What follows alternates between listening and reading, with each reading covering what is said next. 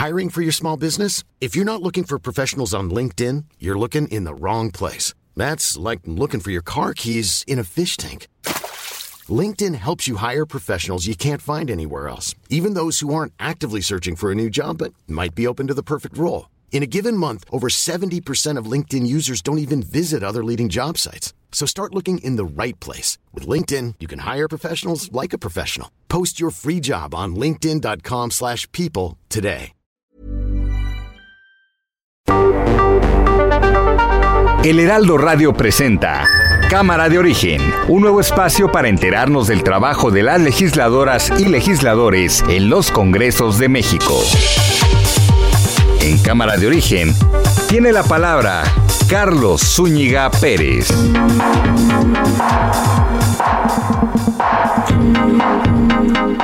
Buenas tardes, gracias por acompañarnos en esta nueva emisión de Cámara de Origen. Les saluda Carlos Zúñiga Pérez en este el último día ya de noviembre de 2021, 30 de noviembre, martes 30.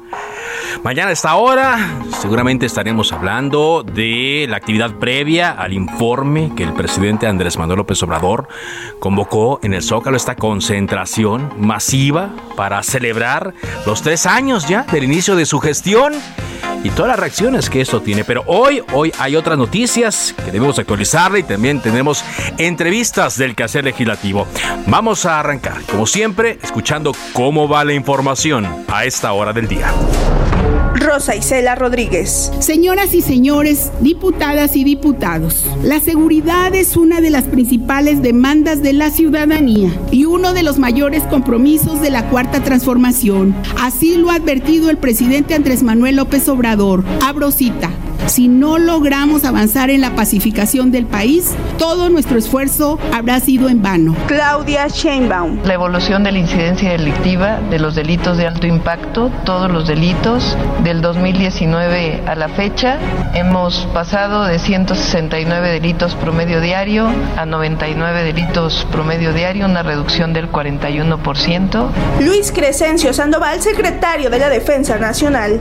En primer lugar, Iztapalapa, con más de 9.000 eventos entre homicidios dolosos, robo a vehículos, narcomenudeo. Le sigue Gustavo Amadero, eh, Cuauhtémoc, Venustiano Carranza, Álvaro Obregón, Tlalpan y Coyoacán. Hugo López Gatel.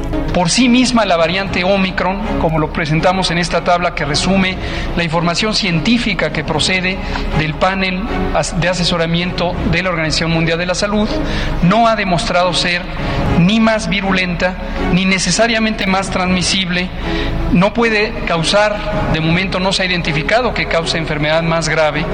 Bueno, el que quiera llevar cubreboca puede hacer, se protege con el cubreboca, o sea, si él considera lo puede hacer, pero acuérdense, desde que inició la pandemia, pero desde antes, nosotros estamos en contra del autoritarismo, siempre hemos estado, prohibido prohibir.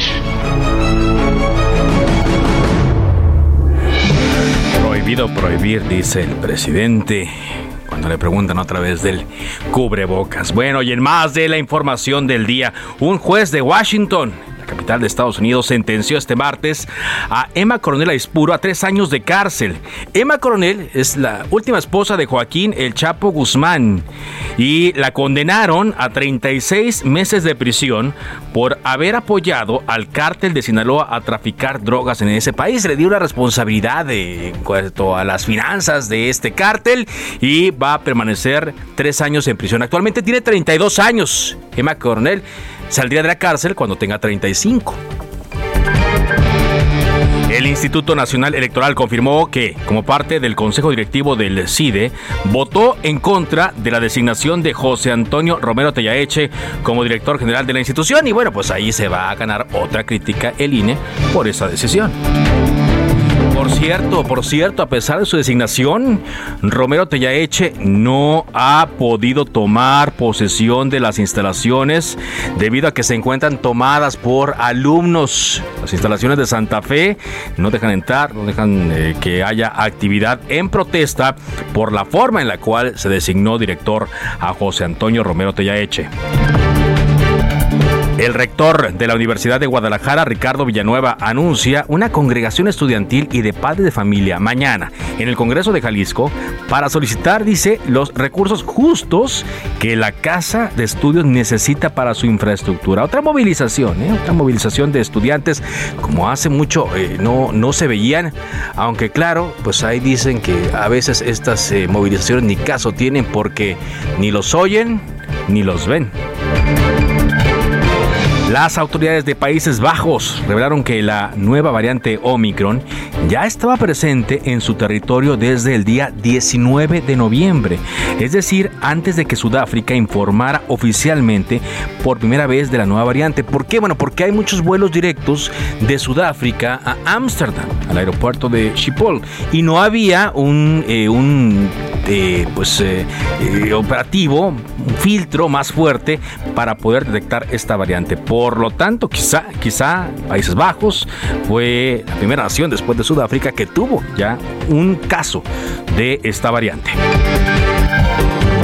La Secretaría de Salud de Sao Paulo confirmó ya los dos primeros casos positivos de la variante Omicron en Brasil. Con esto Brasil se convierte en el segundo país del continente americano en tener casos de eh, esta variante. El primero fue Canadá, también con dos.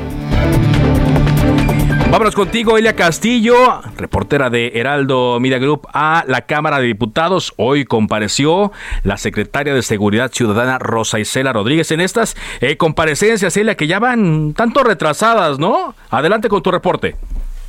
Muy buenas tardes, Carlos. Te saludo con gusto. Así es, pues luego de casi tres meses de que eh, justamente se entregara este tercer informe de gobierno del presidente Andrés Manuel López Obrador, pues continúan estas comparecencias. Recordemos que iniciaron hasta octubre, eh, justamente aquí en la Cámara de Diputados. Te comento que esta comparecencia de la secretaria de Seguridad Ciudadana, Rosicela Rodríguez, continúa ante integrantes de la Comisión de Seguridad Ciudadana de esta Cámara de Diputados. Durante su primera intervención, eh, la secretaria aseguró que decidió pintar su raya frente al crimen organizado y, y rechazó que haya pactos, ella los calificó de abominables con el crimen organizado ni actos fuera de la ley. Advirtió que si algún funcionario traiciona el compromiso, tendrá que enfrentar a la justicia. Escuchemos cómo lo dijo porque hemos decidido estar del lado correcto, del lado de los mexicanos y pintar la raya frente al crimen. Tengan la certeza de que de mi parte y de mi equipo cercano no hay ni habrá pactos abominables con el crimen organizado, ni actos fuera de la ley. Y si algún servidor público traiciona este compromiso, este compromiso con la nación, desde ahora le digo, tendrá que enfrentar la justicia porque no vamos a encubrir a nadie. Carlos, te comento que a diferencia de otras comparecencias, esta especialmente ha sido una comparecencia tersa, no ha habido ningún este, pues, ninguna ninguna fricción por parte de las fracciones de oposición del PAN, PRI, PRD o Movimiento Ciudadano durante su participación o durante sus intervenciones. La funcionaria señaló que la Estrategia Nacional de Seguridad tiene un objetivo claro, que es construir la paz y afirmó que la política de abrazos no balazos ha cumplido con su objetivo de salvaguardar la integridad de los ciudadanos. Escuchemos cómo lo dijo porque el crimen organizado no solo se enfrenta con operativos, sino donde más les duele en la cartera. Estos logros han sido posibles gracias al uso de la inteligencia. Los operativos contra el crimen organizado se realizan de manera estratégica. Hemos dejado atrás las incursiones reactivas. Este gobierno no afecta a la población civil. Las fuerzas de seguridad no se usarán contra el pueblo, ni caeremos en el imperdonable error de culpar a las víctimas de su propia muerte. La política de abrazos no balazos es sinónimo del uso de la inteligencia. Abrazos no balazos nos ha permitido que no haya más decesos de personas inocentes. Carlos, la funcionaria también destacó pues esta coordinación internacional que hay con el gobierno de Estados Unidos y pues recordó que en octubre pasado se firmó el entendimiento bicentenario sobre seguridad, salud pública y comunidades seguras entre ambos países. En ese sentido destacó que ambas naciones están obligadas a la cooperación porque refirió que mientras Estados Unidos vive en ese momento una crisis por el alto consumo y muertes por fentanilo, pues México padece el tráfico de armas provenientes This.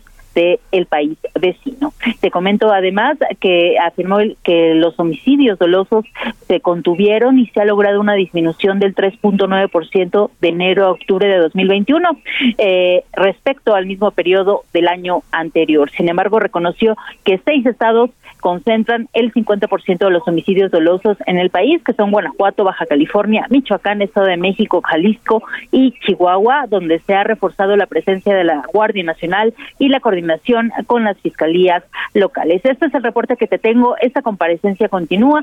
Esperamos todavía una tercera ronda de preguntas y respuestas, cuestionamientos de los legisladores de todas las fracciones parlamentarias y, por supuesto, la respuesta de la funcionaria. Bien, como tú lo dices, eh, bueno, en esta ocasión, no le dijiste tú así, lo voy a decir yo, no hubo show, ¿no? Como en otras comparecencias, no prepararon show los diputados. Así es, Carlos, ha sido una comparecencia tersa, a pesar de que el, tema de seguridad pues es uno de los más fuertes eh, y, y, que más importa ¿no? a la ciudadanía y también a los legisladores. Bien, gracias por ese reporte. Muy buena tarde. Elia Castillo desde la Cámara de Diputados. Bueno, vámonos ahora contigo, Paco Paco Nieto, porque hoy martes, martes de la salud, en la mañanera se habló de esta variante Omicron. El presidente habló de otros temas, habló de los preparativos para su evento de mañana a las 5 de la tarde en el Zócalo. Cuéntanos más. Adelante, Paco.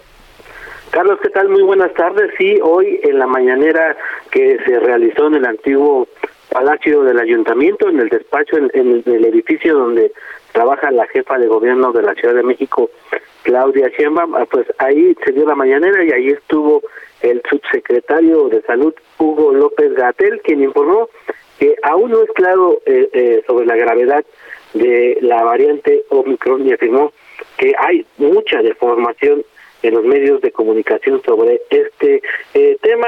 Explicó que todavía no se conoce con precisión la transmisibilidad de esta nueva variante que se detectó en Sudáfrica, pues en ese sentido pues dijo que no se puede saber si es más virulenta y si es más dañina que las demás variantes. Escuchemos a Hugo López Gatel.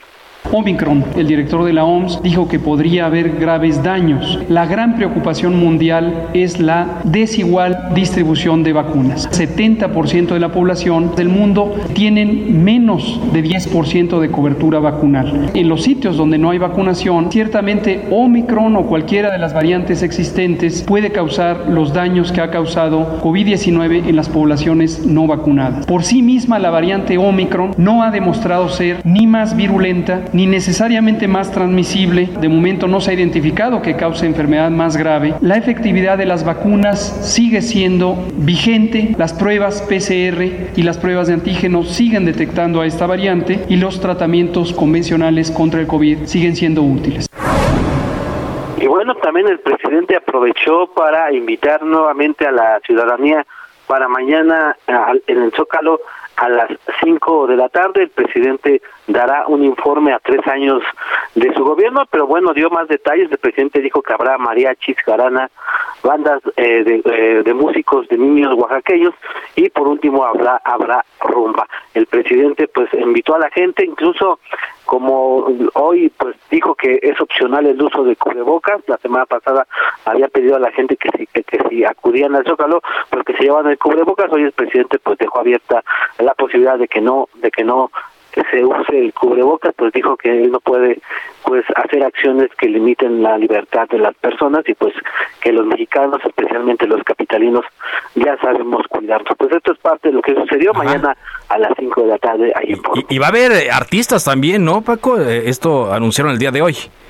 Sí, va a haber va a haber invitados va a haber músicos eh, eh, va a estar la, la un, una cantante que el presidente dijo que es de, de que canta muy bien, eh, la hija de, de Ochoa, y bueno, también explicó que eh, habrá mariachis al principio, invitó a los músicos, a los niños músicos eh, oaxaqueños, los que se encontró el día de ayer en Oaxaca, que los invitó para el Zócalo, y bueno, eh, al final va a haber rumba, no sabemos si va a haber eh, grupos en vivo, seguramente sí, no dio más detalles sobre el tema de quién tocará esta rumba, pero bueno, el presidente dijo que también habrá gobernadores y estarán también dirigentes de, de, partidos políticos. Sí, porque ahora ya con la entrada en funciones eh, muchos nuevos gobiernos, pues sabemos que Morena tiene más gubernaturas de su lado.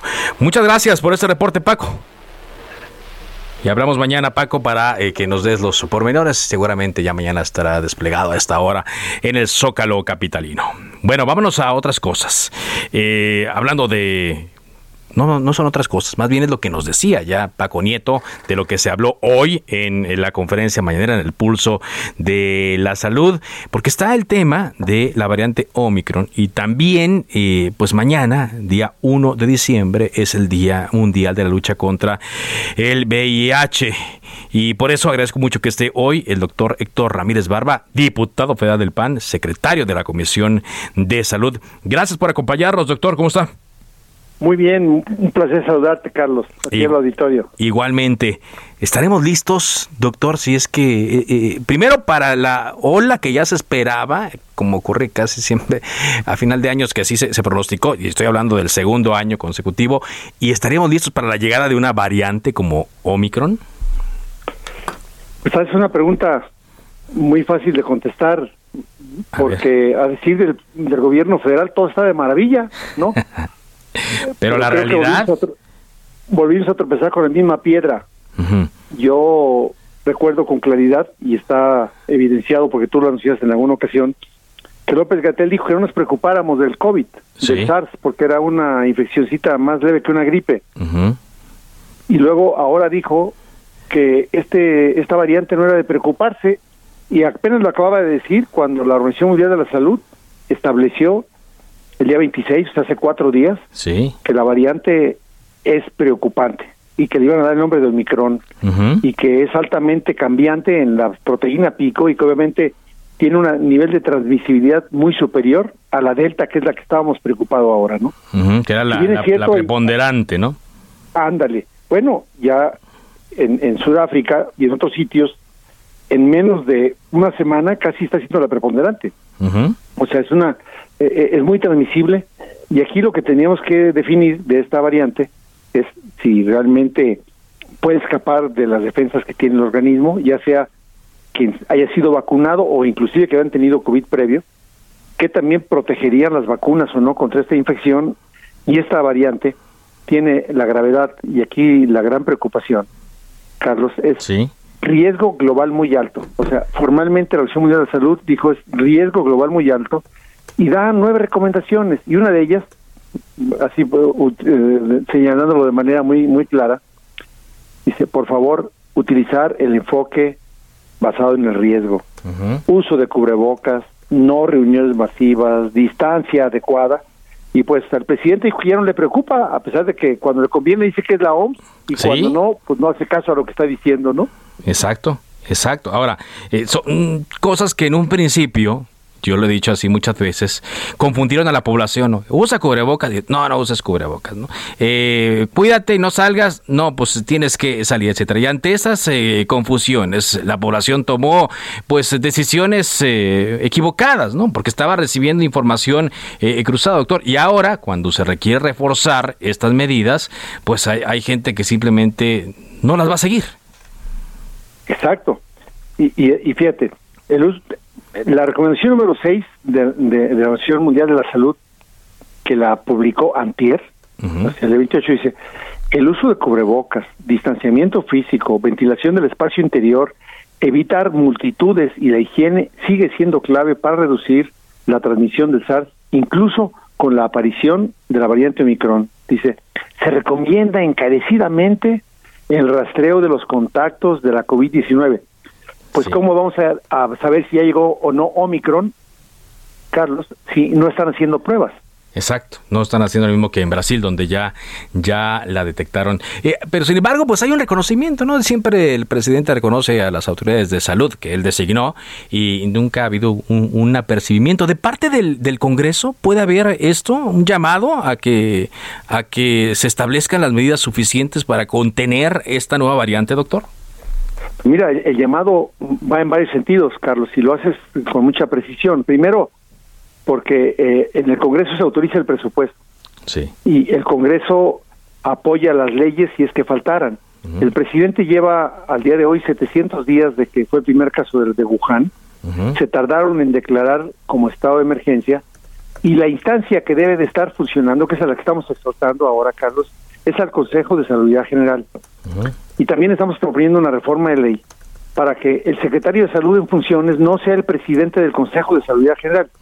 El Consejo que debe decir, oye, esta puede ser una, una, una variante grave que se asocia además en un invierno donde va a llegar la influenza, la neumonía y los padecimientos típicos de, cuando baja la, temperatura y más con los más pobres, pues sí, pero el Consejo hoy lo preside el propio secretario de Salud que ha sido vapuleado, escondido y ocultado por el doctor Hugo López Gatel.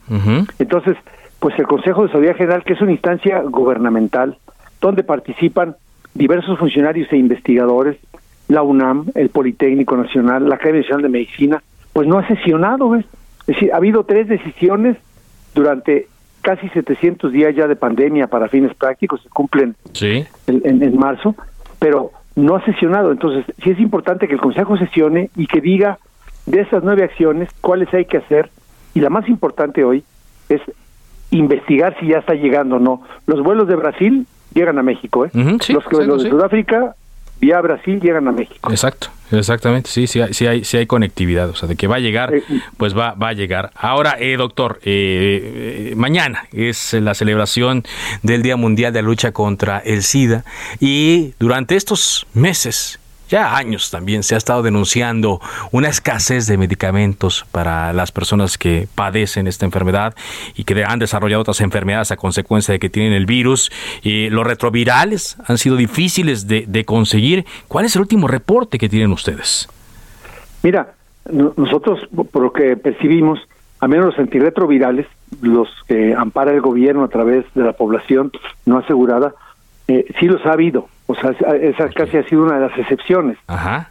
Sin, embargo, hace dos años cuando llegamos, y recuerdas tú que hubo una crisis intensísima. Sí. Porque además este producto ya es un producto genérico. En un principio se hacían tratamientos, digo, hay diversas, diversas etapas y formas de tratamiento, pero una de ellas, eh, el, el, medicamento que era de patente pasó a ser genérico y fue más disponible. De hecho, se abarató mucho el presupuesto que se tenía para atender a los pocos más de 110 mil personas que viven con VIH o con SIDA y que requieren este tipo de tratamiento. Entonces, aquí más bien lo que tendríamos que reflexionar, Carlos, además de que no sea este medicamento, sino que puede haber otro tipo de enfermedades alrededor de este tipo de pacientes. Y ahí sí ha habido una insuficiencia franca de medicamentos, que en el caso cuando alguien tiene esta inmunodeficiencia, si sus defensas están bajas, pues pueden ser más susceptibles a desarrollar tumores, a desarrollar otro tipo de patologías en las cuales hay una franca insuficiencia como bien señalas, de medicamentos. Sí, sí, porque no, hay mucha gente que, bueno, no quiero calificarla, ¿no? pero dice erróneamente que no hay consecuencias de la falta de medicamentos. Claro que, que las hay. Ahora, se está hablando, doctor, de que ya podía haber eh, una normalización del abasto de medicamentos en el sector público. Se están haciendo compras, se están echando de lado los procedimientos que se pusieron a dar supuestamente para erradicar la corrupción. ¿Están ustedes al tanto de esto y confían en que esto vaya a funcionar? No, la verdad es que hemos estado presionando sesión tras sesión con el tema de los medicamentos, porque conocemos que se han tardado bastante en aprender, como son de aprendizaje lento. Este es el cuarto presupuesto que se les aprueba, el que se acaba de aprobar estos días. y efectivamente van a llegar los medicamentos que están que para surtir diciembre, enero, febrero y marzo, pero con compras directas. Y lo van a surtir con lo que debieron haber surtido en enero, febrero y marzo, pero del 2021, o sea, van, con van como con un año retrasado, ¿ves? Entonces, al menos las compras de INSA habían sido francamente insuficientes. Acaban de salir, dicen que para diciembre ya van a estar asignando. Como se compran miles de millones de productos de piezas, de medicamentos y insumos para la salud, tardan tres o cuatro meses en producirlas. Entonces ya para abril del siguiente año, lo que el INSABI está licitando ahora, tres meses tarde, por cierto, lo debe haber licitado en agosto, este, pues ya para, para abril estará llegando a México y el segundo semestre, la UNOPS, que se tardó nomás ocho meses más este año, pues ya para aquí agosto, pues va a tener menos siete meses más para ver si, a ver si es posible que ahora sí surtan lo que se necesita en México. Bueno, pues el, ojalá, ¿no? Estamos ahorita en la base, doctor, de eh, muchos supuestos, en la base de estar a la expectativa, pero como usted lo mencionaba, las necesidades ahí están, las de los pacientes. Gracias por esa entrevista, doctor. Seguiremos platicando. Claro, Carlos, mira, el impacto que ha ocurrido en la mortalidad en exceso, pues habla que tenemos 200% más que los que fallecieron por COVID y eso tiene que ver con la ausencia de medicamentos de manera importante. Así es. Gracias, doctor. Muy amable. El doctor Héctor Jaime Ramírez Barra, correjo, Héctor Jaime Ramírez Barba, diputado de El PAN, secretario de la Comisión de Salud, doctor en Ciencias también y Administración Pública con este tema. Bueno, vamos a ir a un corte comercial. Gracias por sus mensajes que nos llegan. Les recuerdo mi cuenta de Twitter, arroba carloszup. Por cierto, cerramos el mes de noviembre con una mala noticia. Bueno, para los que invierten en la bolsa, la bolsa cayó durante el mes de noviembre 3.14%, pero ya acumula tres meses a la baja. Con esto vamos a una pausa. Regresamos a Cámara de Origen por Heraldo Radio.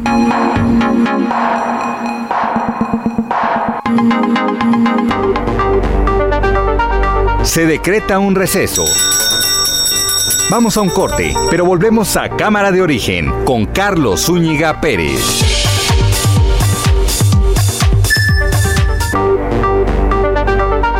Se reanuda la sesión. Volvemos a Cámara de Origen con Carlos Zúñiga Pérez.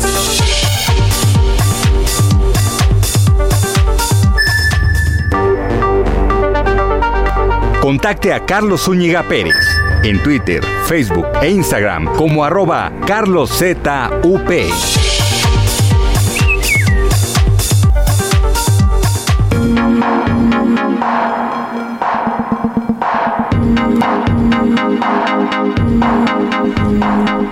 De la tarde con 30 minutos tiempo del centro de México abrimos la sesión aquí en Cámara de Origen. Ayer circuló mucho en redes sociales y eh, también formó parte de nuestros noticieros una polémica fotografía de la actual gobernadora de Guerrero, Evelyn Salgado Pineda.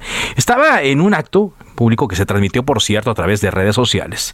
Y aparecía detrás de ella y dos personas que se encontraban en un escritorio una bandera de México, donde estaba alterado el escudo nacional. La serpiente, en lugar de aparecer de lado, como es el escudo oficial, de acuerdo a la ley que lo rige, estaba de frente y la mm, eh, serpiente que tomaba el águila, pues hacía una forma de S I'm Sandra, and I'm just the professional your small business was looking for. But you didn't hire me because you didn't use LinkedIn jobs. LinkedIn has professionals you can't find anywhere else, including those who aren't actively looking for a new job but might be open to the perfect role, like me.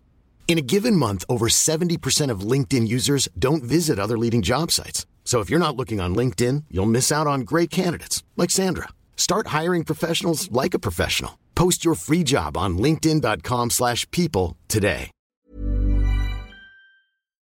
Esto pues se interpretó como la S de su apellido, Salgado, al igual que el apellido de su papá, ¿no? De Félix Salgado Macedonio.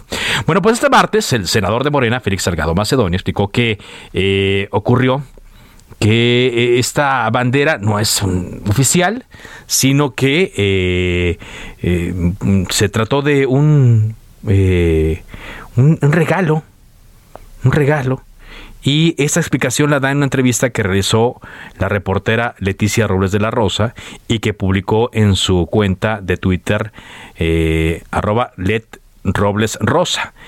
Leticia es reportera del diario Excelsior. A ver, escuchemos una parte de lo que le dijo eh, Félix Salgado a Leti.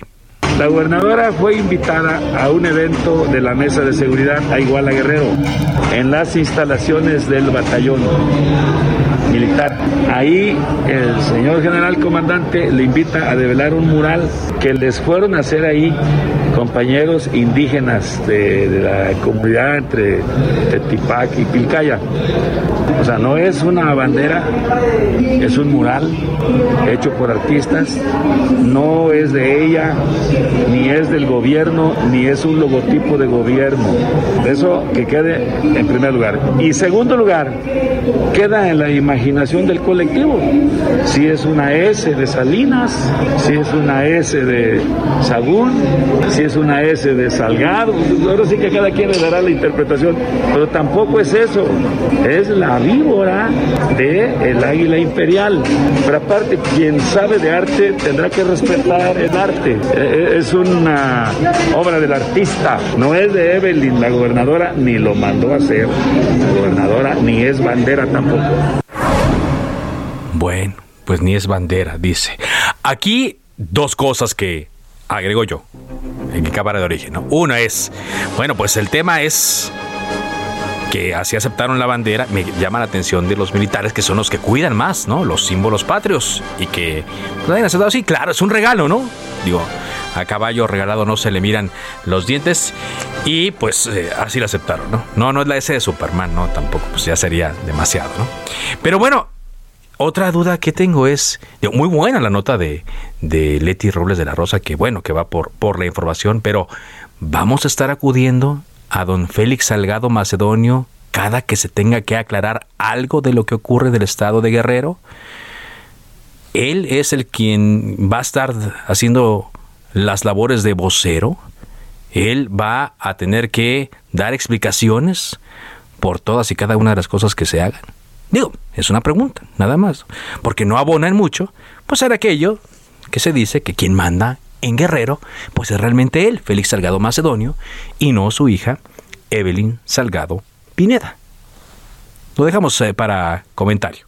Nada más a esta hora, en este último día del mes de noviembre de 2021. Vámonos eh, a más información contigo, eh, Carlos Navarrete. Hay información justamente de Guerrero, de la iniciativa del presupuesto de egresos. ¿Qué es lo que presentaron? Te escuchamos. Buenas tardes, buenas tardes al auditorio. Efectivamente, comentarte que el gobierno de Guerrero presentó al Congreso local su iniciativa de presupuesto de egresos para el ejercicio fiscal de 2022 por un monto de 68.388 millones de pesos. Eh, la mayoría, a la mañana de hoy, el titular de la Secretaría General de Gobierno, Saúl López Ollano, y el titular de la Secretaría de Finanzas, Raimundo Segura Estrada, acudieron a la sede del Poder Legislativo en representación de la gobernadora Evelyn Salgado Pineda para hacer entrega de la propuesta de paquete fiscal del próximo año a la presidenta de la mesa directiva, Flor Añorbe Ocampo. En su intervención, López Ollano pidió a las diferentes fuerzas políticas representadas en el Congreso que otorguen su voto de confianza a esta propuesta y también dijo que si hubiera observaciones, con gusto, las subsanarán con todo el rigor de la ley, a fin de que sea aprobado un presupuesto que atienda las necesidades de la entidad. Por su cuenta, la presidenta de la mesa directiva, Flora Ñorbe, explicó que la iniciativa se hará llegar a las comisiones correspondientes para su análisis y discusión. Comentarte que el incremento que presenta eh, la propuesta de este año es de aproximadamente 7 mil millones de pesos, pues el año pasado el Congreso local aprobó un poquito más de 61 mil millones de pesos, ahora el, el gobierno de Guerrero pide un total de 68 mil 338 millones de pesos para el próximo año. Hasta aquí mi reporte. Bien, muchas gracias. Y bueno, pues sí es presupuesto que va a ejercer el gobierno del estado de Guerrero. ¿Quién? Pues esperamos que sea Evelyn Salgado, evidentemente. Bueno, vamos a otras cosas. Son las 4 de la tarde con 36 eh, minutos. Ayer le dábamos eh, cuenta de una reunión que hubo en la Cámara de Diputados en donde se platicó tanto del eh, Parlamento abierto y hablaron en la Junta de Coordinación Política de los lineamientos que este posible Parlamento abierto tendría Parlamento abierto para analizar la reforma eléctrica. Y ahí hizo algunas precisiones el eh, coordinador de los diputados eh, del PRI, Rubén Moreira, presidente de la Junta de Coordinación Política, porque decía que eh, si bien, diputado, buenas tardes, gracias por acompañarnos, esto tenían que verlo, no significaba que ya empezara a discutirse la reforma eléctrica. ¿Es así? Claro, usted tiene razón. Efectivamente, no se ha dado ningún banderazo para discutir ninguna reforma constitucional y en este caso la eléctrica. Que hago un paréntesis, la propuesta es más que eléctrica porque toca temas de minería y toca temas de hidrocarburos. litio, ¿no? También. y, y, los litio y aquellos otros, así dice, minerales estratégicos que pudieran ser muchísimos. Y porque la iniciativa pretende eh, este suprimir la Comisión Nacional de Hidrocarburos. Pero bueno, ese sería un tema que ahí está, si lo hiciéramos eh, en términos futbolísticos, pues está en la imaginaria, ¿no? Allá afuera de la cancha. Este no se ha dado ningún banderazo, ni se hará ningún banderazo por parte del PRI en estos días. Pero lo que sí es que había que trabajar para diseñar cómo podría ser un parlamento abierto, porque ha habido muchas quejas sobre los parlamentos que se han hecho. Y no solamente sería un parlamento como modelo para el energético, sino para cualquier otra reforma en términos constitucionales. Entonces, digamos que no se pierde el tiempo, se trabaja, pero no tiene más que ese ese horizonte. De ser un documento de trabajo que ni siquiera, por cierto, está votado totalmente. ¿eh? Ajá. O sea, eh, para que le quede claro entonces a nuestro, a, nuestro auditorio, eh, digamos que empezaron a ponerse de acuerdo en cómo serían, eh, cómo sería este parlamento abierto. ¿Cómo, fíjese, cómo sería un posible parlamento que se diera ante una posible discusión? Ok. Este, lo que pasa, usted lo sabe, es que está próximo al término del primer año de esta legislatura y entonces esas cosas no se van avanzando pues también eh, el caso eh, hipotético de darse la, la discusión, pues eh, estaríamos muy apresurados, ¿no? Muy, muy apresurados, aunque Todavía escuchábamos la semana pasada, diputado, al presidente de la mesa directiva queriendo arrancar las cosas, al coordinador también queriendo arrancar los temas. Ellos insistían en eh, la fecha de abril, de que todo el proceso eh, legislativo estuviera terminado con, con, esta, con esta reforma y todos volteamos de inmediato a ver a los legisladores del Partido Revolucionario Institucional. Y eh, no sé si usted nos pueda contar si hay una especie de presión, no hay presión, el PRI está tranquilo. Eh, ¿Cómo lo están procesando cuando se hablan de esto? Nosotros hemos fijado nuestra posición desde el principio y no ha variado. De pronto algunos medios han eh, sacado comentarios que pareciera que confunden a la, a la, a la sociedad, ¿no? O que tratan de confundir a la sociedad, pero pero en realidad nosotros no hemos variado nuestra opinión. Y más porque eh, no estamos eh, en un tema simple, es un tema complejo, que además a esa complejidad usted le agrega pues una sociedad que se tiende a polarizar, que hay actores políticos que tienden a polarizar, todo está bien o todo está mal, cuando hay puntos que se tienen que discutir, eh, puntos muy complejos en esta reforma eléctrica. Este, alguien, por ejemplo, hace unos días me decía es que este, si nosotros hacemos eh, lo que pretende la iniciativa federal, vamos a perder el mercado americano. Le digo, bueno, si nosotros aplicáramos el sistema de despacho que tienen los americanos, pues sería totalmente distinto al que tenemos nosotros. Sí. Este, y muy próximo, por cierto, al de la iniciativa que se nos presenta. Entonces, creo que hay muchas cosas que discutir, que, decir sí o no de entrada es está mal, porque es un tema esencial del país. Ajá. Ahora, cuando a mí me dicen, y así como está saldría, pues también les digo que no, ¿verdad? Primero porque es como, eh, es, un hubiera al futuro, ¿verdad? Sí, sí, exacto. Este, pues este, eso no existe, vaya. Tendremos que ver primero qué sucede.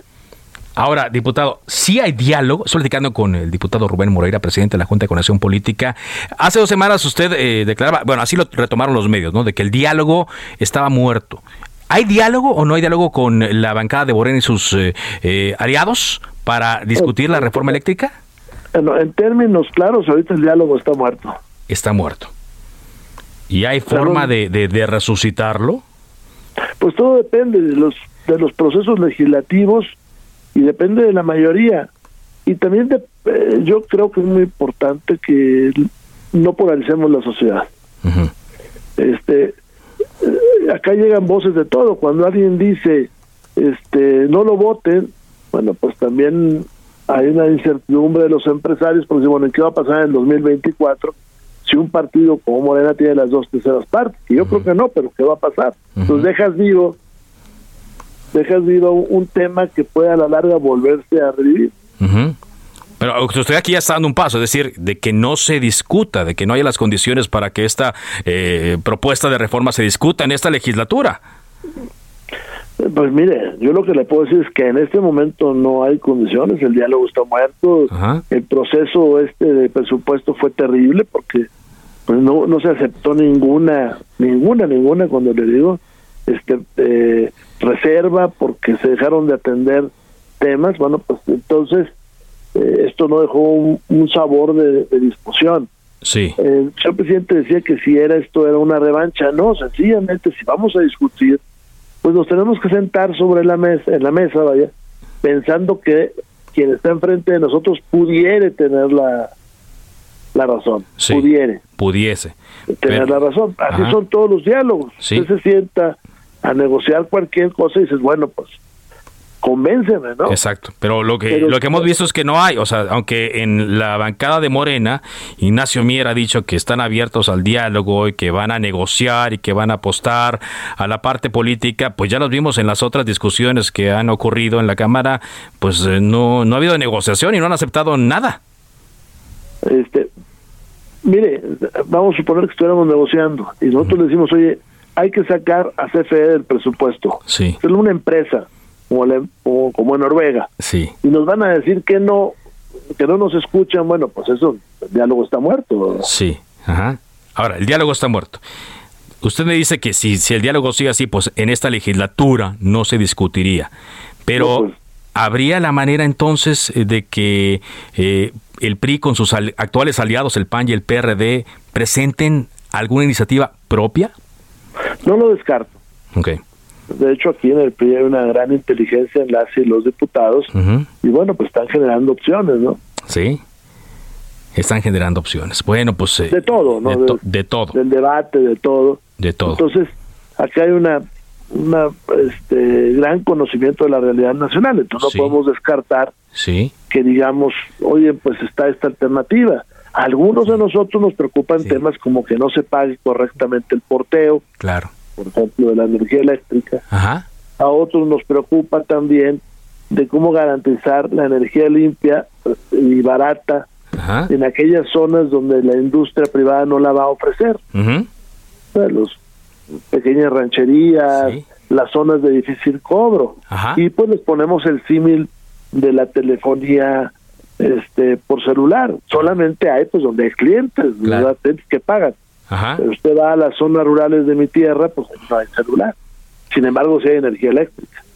Nos preocupa por el otro lado los compromisos internacionales. Sí. yo creo que es un tema de debate. Muy bien. Y, romper el círculo pernicioso de la polarización. Claro, debate, usted lo dice, sin polarización y entonces así se abre condiciones. Finalmente, diputado, hoy leía un trascendido donde señalaba que usted hizo un llamado, bueno, no lo decían así, decían jalón de orejas para que no, no haya un, un atorón legislativo, que, que se pongan a trabajar los presidentes de las comisiones. ¿Fue así? Bueno, eh, no, sí, este, sí hubo una, una resolución de la Junta de Coordinación Política para agilizar el trabajo. No es un jalón de orejas tampoco. Ok, ok. Y no fue mío, vaya, fue de todos los todos los partidos políticos. Muy bien. Ahora, lo que sí es que tenemos ya mil iniciativas, que es un hecho medio inusitado. Mil, en, en la 61 legislatura andábamos alrededor de las mil, pero en los tres años. Sí, ajá. Ahora, pues si se sigue así, se va a llegar a seis mil. Entonces, eh, lo que estamos diciendo es resuelva, porque pues si, cada tres años seis mil iniciativas procede, pues cambiamos cada seis, tres años el tema jurídico mexicano. Ajá. Este, esto es empujado por varias cosas. Una, porque hay consultoras que empiezan a medir la productividad de los diputados y lo hacen por el número de iniciativas que presentan cuando en realidad la productividad de un diputado pues está en muchas otras partes. Está en el debate en las comisiones, está en el debate en las tribunas, está en la gestión que hagan en los municipios, y está en alguna iniciativa que se presenta, pero aquí en México trabajar significa ah, mandar muchas cosas. Sí, claro, muchísimas. Y bueno, pues eh, eh, lo que me parece que sí hay, hay, hay incentivo, hay creatividad, hay mil iniciativas, cuando menos en este, pues lo importante es que las mejores se procesen como debe. Diputado Rubén Moreira, gracias por habernos tomado esta llamada. Un abrazo. Igualmente. Muy amable, diputado Rubén Moreira, presidente de la Junta de Coordinación Política. Pues sí, no, mil iniciativas en este año, pues es muy bueno, ¿eh? Cuando está empezando esta sexagésima quinta legislatura. El tema es que se saquen, porque aparte los diputados, recordemos, tienen también eh, asuntos pendientes, leyes que se quedaron rezagadas de la anterior legislatura, donde ya estuvieron muchos diputados que repitieron en la actual y que deben de sacar. Es decir, pues no nos concentremos únicamente en lo que les marca el presidente, en estas reformas constitucionales de eh, reforma eléctrica, de la Guardia Nacional, eh, también eh, eh, otros temas que estarán discutiéndose que son reformas que requieren las tres cuartas partes de los diputados, sino que pues ellos tienen que llevar también su propio ritmo y atender otras iniciativas que se están presentando. Bueno, pues avanzamos con la información. Hay mucha mucho ruido, muchas declaraciones en torno a el evento de mañana del presidente Andrés Manuel López Obrador que ya le están llamando, debido a que anunció que iba a haber mariachis, jaraneros, cantantes, ya le están llamando otra vez el AMLOFest. Aunque no es la primera vez, ¿no? Ángel, ¿cómo estás, Ángel Arellano? Muy buenas tardes. No es la primera vez que se llevaría a cabo un AMLOFest, aunque ya teníamos tiempo, ¿no? Por la pandemia. Afortunadamente, eh, la gente se cuidó en ese tiempo y hicieron caso, pero ya, parece que para muchos ya acabó la pandemia. Hola, Carlos, buenas tardes. Así es, pues el presidente es especialista en armar fiestas en el Zócalo, ¿no? Sí. Y la verdad es que se le ve muy emocionado, ¿no? Dice, va a haber jaraneros, va a haber este marimba, va a haber Es que es una fiesta a su antojo, a su estilo, a lo que él le gusta, como tú pues dices, Pues es su fiesta y quiere que le griten, que digan, presidente, ya cumplió tres años, ¿no? Decía Ignacio Miera, el coordinador de los diputados que de, de Morena, que el gobierno de Andrés Manuel López Obrador ha sido un éxito. Y que si tú no lo ves así, que abras bien los ojos. Imagínate, pues están en ese, en, en esa línea y en, ese, en ese ánimo. Así que pues mañana va a ser el, eh, la eh, reunión. mañana a esta hora estaremos dándolo. Estaremos dando. Ya igual y si quieres, Ángel, como productor del programa, si quieres, pasamos uno que otro número musical, si así lo autorizas, así lo dispones. Pensé que ibas a decir, si quieres, de aquí nos vamos al festival. no, no, no, A ti te queda cerca, Aquí nos quedamos, sí, sí, yo tengo que preparar, por cierto, para eso. Bueno, ¿cómo andan las redes, Ángel, y cómo anda la web del Heraldo de México? Oye, pues el Heraldo de México, nuestro portal, ha llamado mucho la atención. La sentencia, 36 meses de cárcel, 3 años, para Emma Coronel la esposa de Joaquín El Chapo Guzmán, es por cooperación con, pues para permitir el narcotráfico, para apoyar el cártel de su esposo, básicamente. Exacto, y de ahí de esos cargos ¿no? que, le, que le imputan de, financiera y apoyos monetarios tres años, eh, la fiscalía había pedido cuatro, eh, yo decía, pues está joven, mucha gente podrá decir está joven, tiene 32, saldrá a los 35, pero pues un año en la cárcel, un tiempo en la cárcel es, es demoledor, ¿eh? demoledor. tres, exactamente, y va a estar en Estados Unidos. Sí. Eh, hay que recordar que tienen, tienen familia, tienen sus hijas, es lo que decía ella, que pues sus hijas ya habían aprendido a, a estar sin su padre y ahora pues van a estar sin, sin la mamá también. El Heraldo también publica en su, en su portal nueve datos que desconocías de la esposa del Chapo Guzmán. Ah, de dónde es originaria, cuál es su historia, cómo se relacionaron. Ahí está toda la toda la información para usted que ingresa a heraldodemexico.com.mx. Muy bien. Y hablando también de pues de la de la fiesta de Andrés Manuel López Obrador, la que prepara para mañana.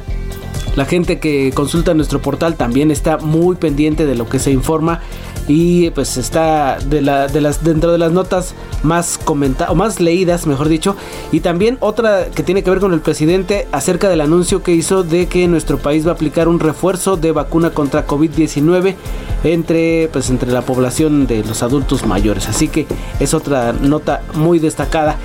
Y ya que estamos entrando, pues ya está, ya se ve diciembre. Si te pones no, pues ya, no, pues ya mañana, ya estamos a, horas de que empiece diciembre, ya. Así es, y pues durante el mes de septiembre va a haber suspensión de clases, por supuesto, las vacaciones, pero el, aquí le detallamos la fecha.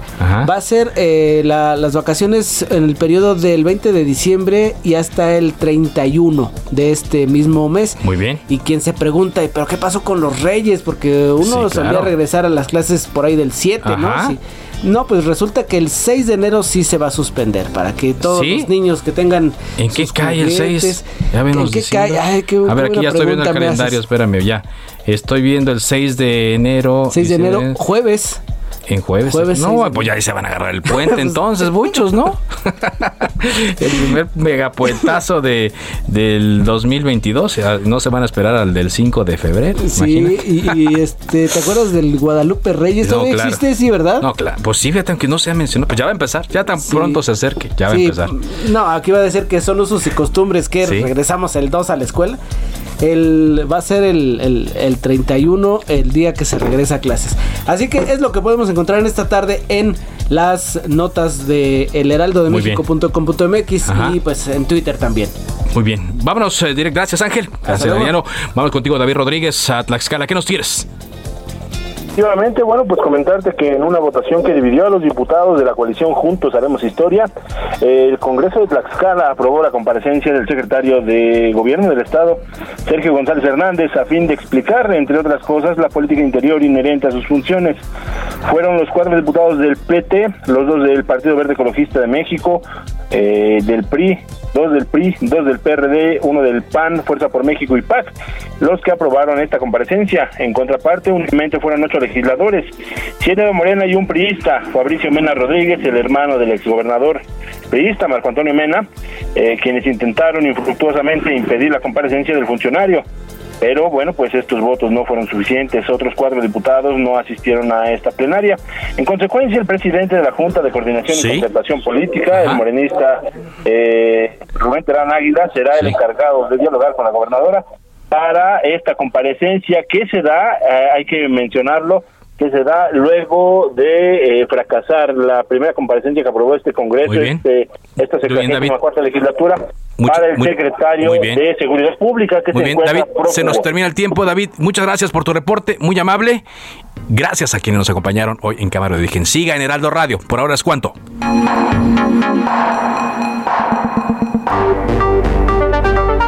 Se cita para el próximo programa. Cámara de origen, a la misma hora, por las frecuencias de El Heraldo Radio.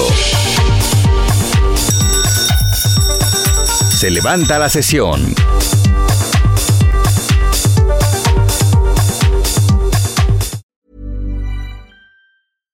When you make decisions for your company, you look for the no-brainers. And if you have a lot of mailing to do, stamps.com is the ultimate no-brainer. It streamlines your processes to make your business more efficient, which makes you less busy.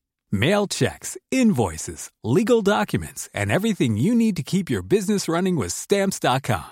Seamlessly connect with every major marketplace and shopping cart. Schedule package pickups and see your cheapest and fastest shipping options from different carriers, with rates up to 89% off USPS and UPS rates. And with the Stamps.com mobile app you can take care of mailing and shipping wherever you are. Make the same no-brainer decision as over 1 million other businesses with stamps.com. Sign up with code program for a 4-week trial plus free postage and a free digital scale. No long-term commitments or contracts. That's stamps.com. Code program.